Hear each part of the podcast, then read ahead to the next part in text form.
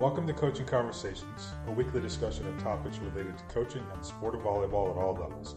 I'm your host, John Forman, author of the CoachingVB.com blog and co developer of the Volleyball Coaching Wizards project. Let's dive right in. Welcome to episode 27 of the podcast. It is April 14th, 2021, as I record this, It's actually a little bit later than I would normally do it for my patrons. Uh, if you're not a patron, go to patreon.com, P-A-T-R-E-O-N.com slash coaching volleyball, and you can become one. Or you can look for the link on coachingvb.com. It's there too. Uh, normally, I put these things out a week early for patrons, uh, but in this instance, I wanted to wait until I had the, uh, the well, I knew already, but I wanted to wait till the official announcement of the all conference uh, for the men's season this year. Um, being a member of the all region committee, I actually got an early peek at that um, over the weekend, uh, but I didn't want to post anything up until it was actually officially announced.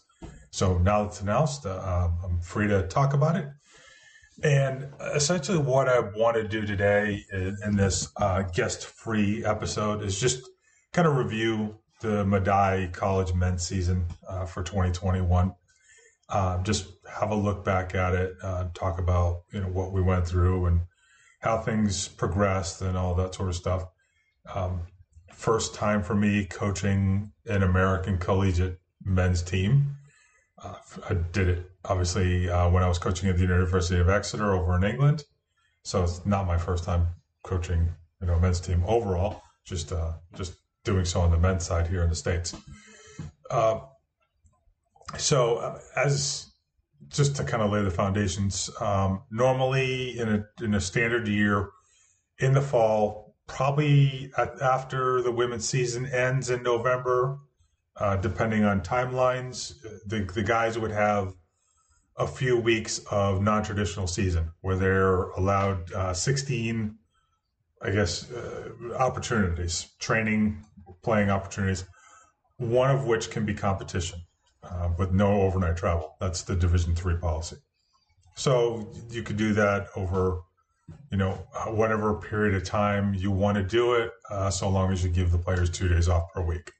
So you could do it in three weeks and have it done, or you could spread it out over maybe a month or whatever. Uh, yeah, obviously, each coach can make their own decision based on availability and stuff like that. This year, obviously, because of COVID, we didn't have that. We only had a, a very short, I think, three or four sessions that we were able to do before Thanksgiving, uh, before um, COVID shut everything, all athletic activities down once again, at least at Medaille. So we didn't really get anything in the way of a non-traditional season.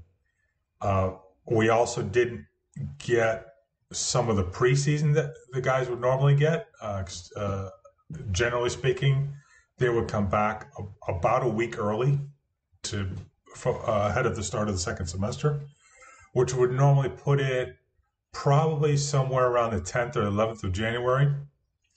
Uh, a couple of things conspired to push things back this year.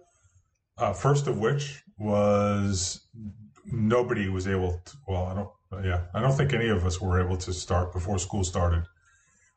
And second, because they decided to drop spring break this year, take that out of the calendar, they moved the start of the second term back a week from where it would normally begin.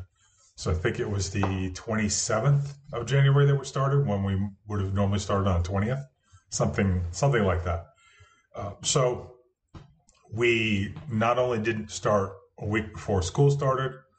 Uh, we also started because school started a week later. We started essentially two weeks behind when we would normally start. Now, of course, this was never going to be a full season like we would normally have. At the end of the day, the decision was made that we were going to play a single round robin in conference. Uh, so that's eight. There's eight teams in the AMCC, Allegheny Mountain uh, Conference. Uh, so seven matches uh, there. Plus, because of the NCAA requirement on minimum number of matches, you have to have played, I think, I don't know if they changed this somewhere along the way, but we were told 11 going in. So that meant we needed to schedule two non conference matches to ensure that had we won our conference tournament, we would have 11. So it would be seven regular season conference matches. The conference tournament was going to be semifinals and finals, so you two more. That gets you to nine, plus two non conferences would get you to uh, to the 11 required. As it turns out, because of some uncertainty over whether we were going to play our first conference match, because of travel restrictions and whatnot that were in place, we played a third non-conference just to to give us that cushion in there. Um, the basically all I did was schedule non-conferences in Buffalo. Um, we have two Division two schools, Daemen and D'Youville. D'Youville actually was D three until just this academic year when they moved up and they were in our conference.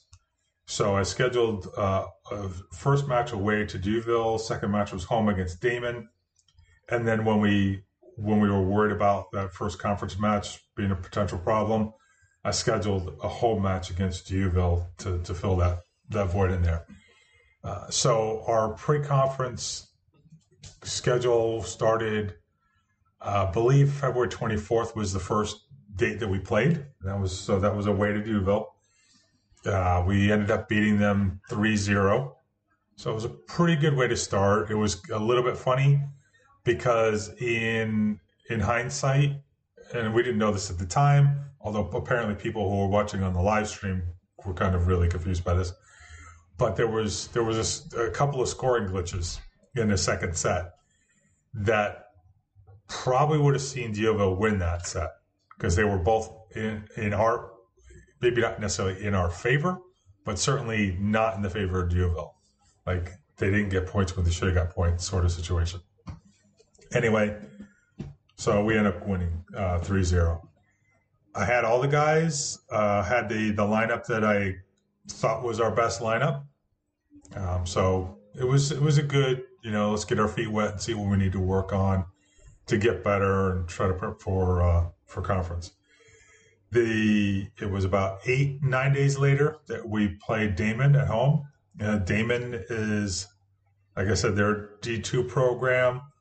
So generally, you would expect them to be at a higher level than us. Um, they've kind of been soaking up much of the better men's volleyball talent in Western New York over the last three four years since they've been established. Uh, which which obviously changes the dynamic in the region, and it'll be interesting to see how things work with U of L also moving up and what that does. But you know, hey, we can only do what we can do. Anyway, I had you know I I wanted to schedule those guys uh, because I wanted to, to, to get us pushed by a, a team that was going to be physically superior to us, and that's what we got. We definitely had that, um, and, and it and it worked out actually better than I expected. Um, first set, not so great. I think we got to 16.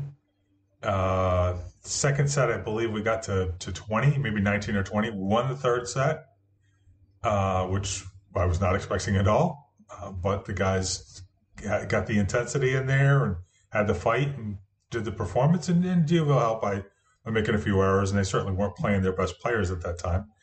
Um, and they came back and they they won. I think it was maybe 19 again in the in the in the fourth set.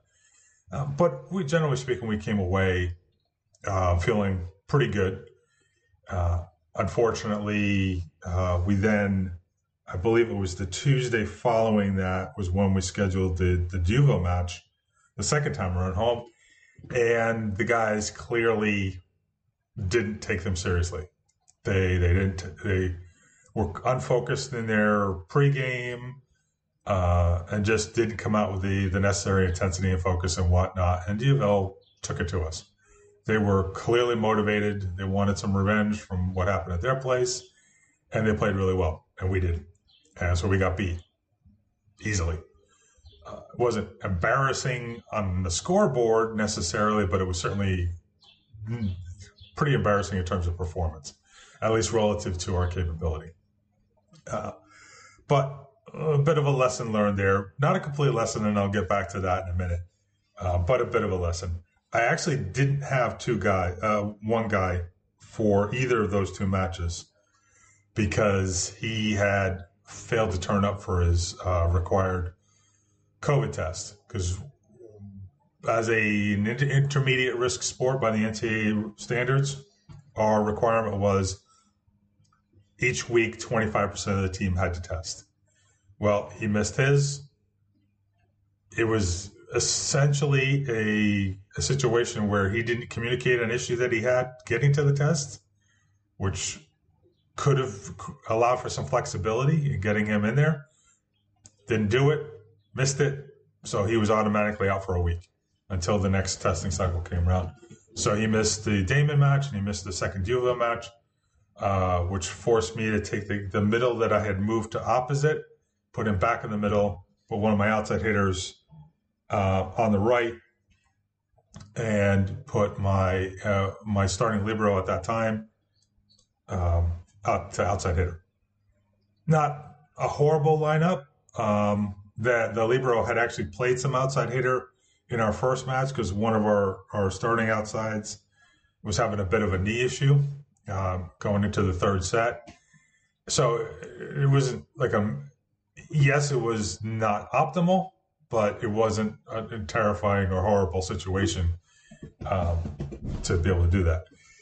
So going into our first conference match, which did end up happening on schedule uh, because the the travel stuff got clarified with New York State. Uh, I was going to be missing one of the guys, um, but the middle I just mentioned, who had moved opposite, he had a wedding, so he wasn't going to be there, which basically meant we were kind of replacing him from the, the previous two matches with the guy who had just missed a week because he because of his missed test.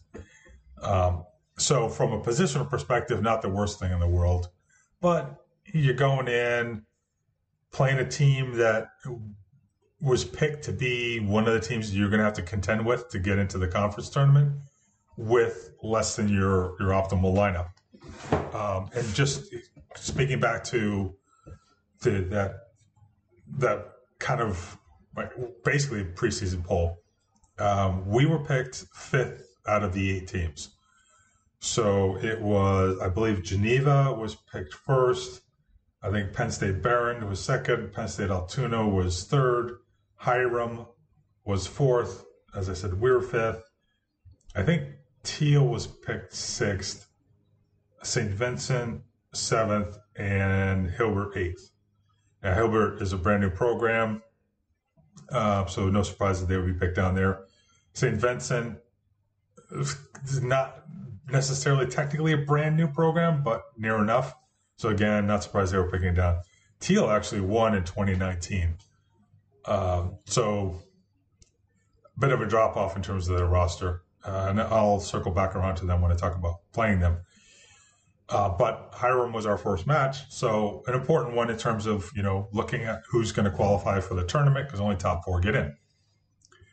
So we we start the match and and it's okay. Neither team plays particularly well offensively in the first set, but we squeak out a, a 25-23 win.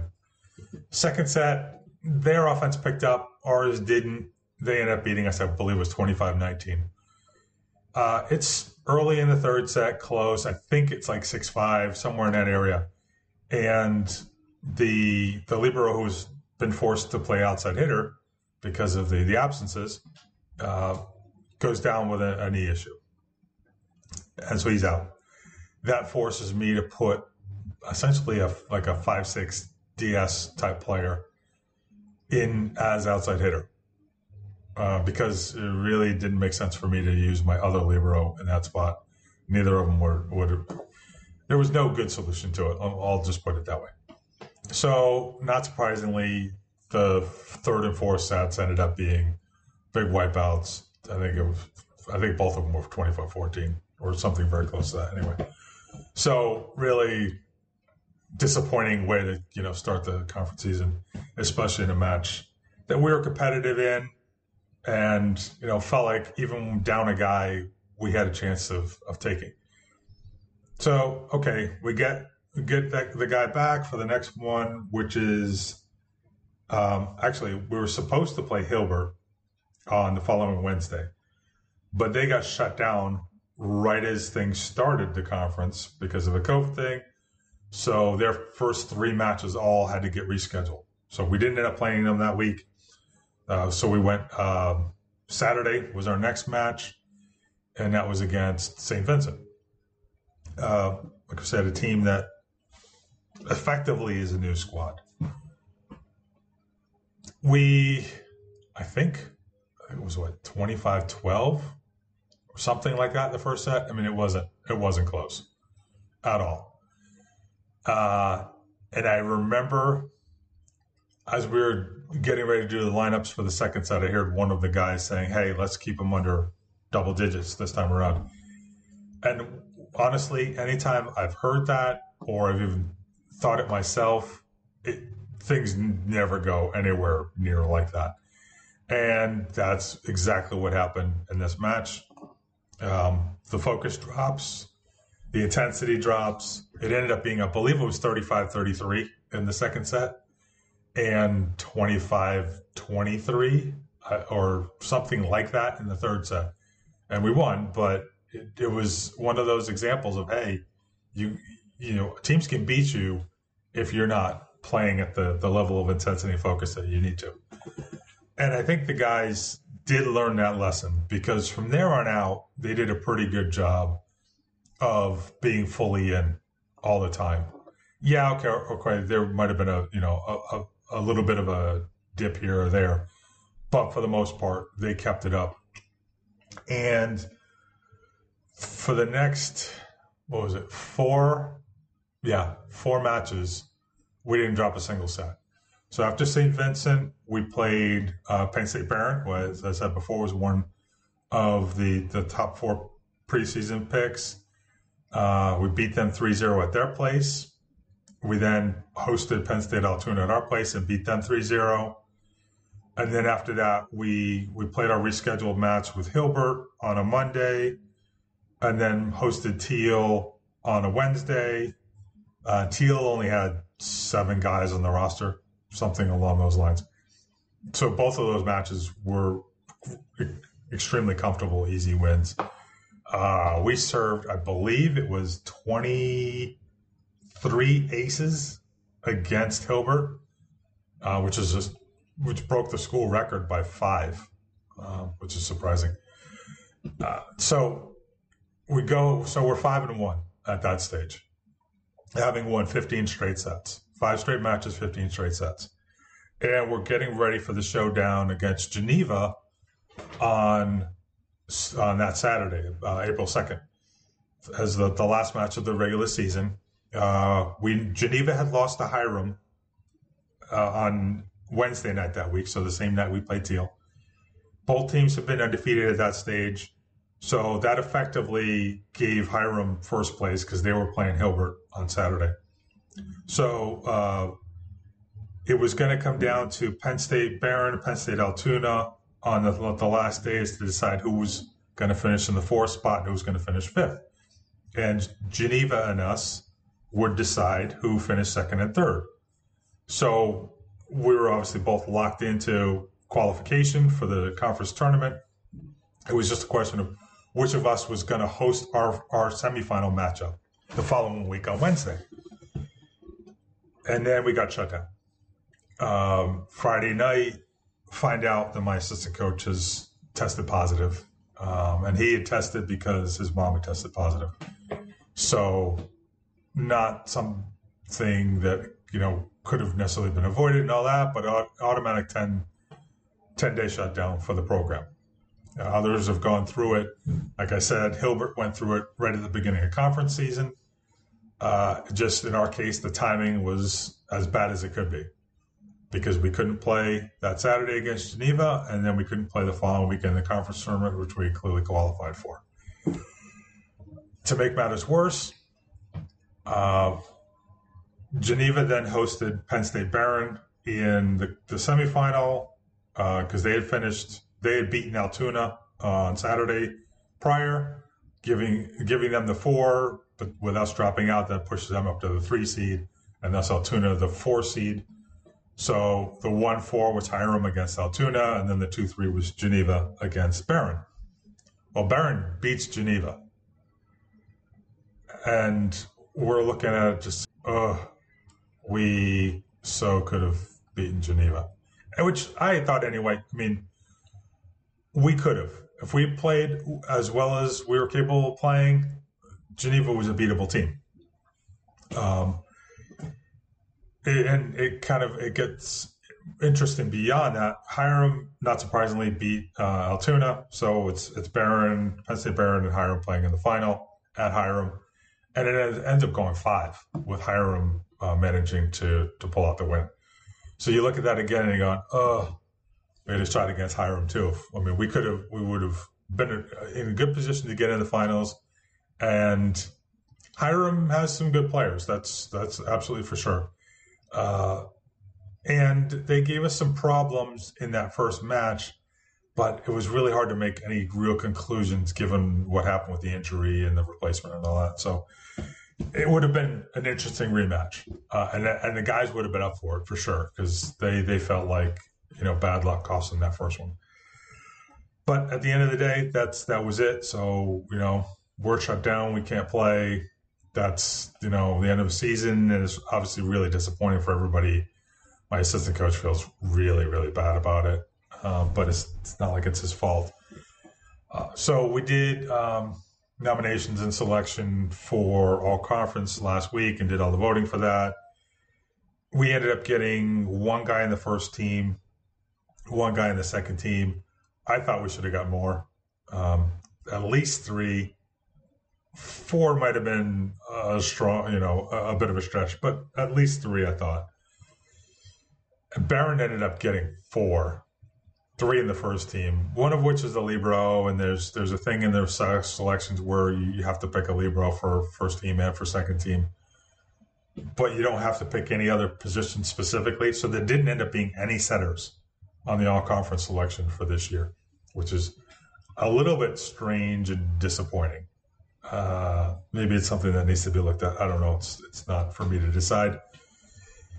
Uh, but anyway, we didn't have an, uh, anybody really to compete for the newcomer of the year. Uh, I'm guessing I was probably number two in the voting for coach of the year. The Hiram coach got it. Um, when you win the conference, you're probably going to get it. I, I, thought I had a good case because he, both of us, are first year uh, in, in their programs. He had three all conference players in his squad, plus a full squad. I had one second team all conference guy from last year and only nine guys in the squad. So he had a bit more to work with than I did. Maybe if we'd been able to play that, you know, through it out, play it out, I would have had a better call. Maybe we would have been able to get more guys, or at least one more guy on all conference. I don't know how that falls out. Um, so just, you know, one more thing to kind of pile on a, a bit of a rough end of the season anyway uh, one of the funny conversations that I had was with Ruth Nelson, who accused me of sandbagging at the when I talked about my expectations for the season. And honestly, I wasn't doing that. I mean, I didn't know what I was up against. I had never seen these teams play before. When we were talking, it was earlier in the in the semester I hadn't seen any of them play on video. I mean, Geneva, I believe it was Geneva. Yeah, Geneva played a bunch of pre-conference matches, like eight of them, which is way more than anybody else. So got to see them a bit, but that's one team out of out of eight or seven that you know we're trying to look at. So until uh, until I saw everybody after like the first week of conference, and kind of really got an assessment of where everybody was at and where we were at relative to them. I had no idea where we were. So we could have we could have been the fifth best team for for all I knew. Uh, but it turns out we we did better than that. So, so that's good. And the things that we can look back on is okay. Hey, we had our best conference season since 2016. Uh, in that we were, like I said, we were five and one in conference. And in 2016, they went 16 and 0 and won the conference. Uh, the only other winning season in this span was 2017 when they were 10 and 6. So on a win percentage basis, we were better. Our over we had our overall record was six and three, so we had a winning record, which we again hadn't had overall since 2016. Uh, so two things on the plus side. I think 2018 was the last time we put two guys on the all conference team, and 2017 was the last time we put a guy in the first team. So good progress in, in that regard. Um, again, would like to see more, but hey, that's the way it goes. You just kind of have to look at it. Okay, how can we step up from there next season, and what do we need to do in terms of recruiting and scheduling and all that stuff to to really start ramping things up the way that I think the program is capable of going. Um, going beyond that, uh, this week I took part in the all region voting uh, Monday. I mean, we, we did our, our pre meeting balloting over the weekend and had our conference call on Monday. So it was interesting being part of that process because you basically have two representatives from each of the conferences that were part of our region. And this is AVCA regions, which is a little bit different than the NCAA regions. Um, tomorrow, which is Thursday, I will be sitting in on the All America call. Uh, I did my ballot for that today, and that's one representative from each of the conferences that's that's involved, um, or something something like that. I don't know. I don't know if we've got one for every single conference, but it's something close to that anyway. Um, all voting to decide who gets the All American awards. So first time I've been involved in those processes, so it's interesting learning experience, seeing how the sausage is made, so to speak. Uh, anyway, that you know wraps up the 2021 season for the Medaille men. As I said, we're you know in recruiting mode now. Uh, I've got a couple weeks left in the the academic term uh, before guys will go home. One of them, well, one of them for sure is going to graduate. I think the other one won't necessarily graduate in May, but maybe in August or something like that. Uh, but he's planning on sticking around for grad school and staying on the team for a couple more seasons. We'll see how that works out. But yeah, gotta gotta get their recruiting going because that's been definitely a struggle with the men. Um, still got work to do on the women's side, and now got to start really taking 2022 seriously, especially for the women who tend to, to operate um, earlier in the cycle than the guys do. So that's it. Um, quick wrap up. Hopefully, I'll be back in the next episode with another guest and talking about meaty subjects. Uh, in the meantime, enjoy the multiple women's championship tournaments that are going on right now. The NCAA Division One's just started today. The Division Two tournaments going on. The NJCAA tournaments going on. Uh, men's D3s uh, next week.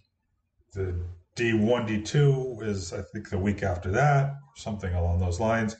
So lots of interesting and exciting volleyball to check out. And I've got friends who who are in uh, playoffs in their professional leagues overseas. Uh, my good friend Ruben, who's been on this podcast, actually just finished up his series yesterday. Unfortunately, his team went out three one in the in the championship series. So silver medal. To go along with the silver medal, they won in their in the country cup final as well.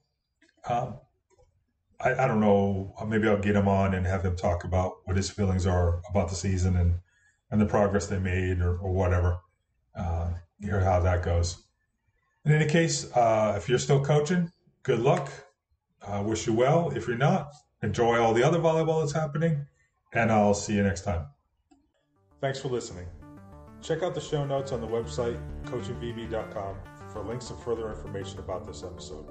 You'll also be able to find the complete back catalog of prior coaching conversation. While you're there, you can sign up for my mailing list. Members find out in advance what conversations I'll be doing next and can submit questions if they like. If you'd like to support this podcast, go to patreon.com forward slash coachingvb. Patrons get early access to every episode, as well as other special benefits along the way.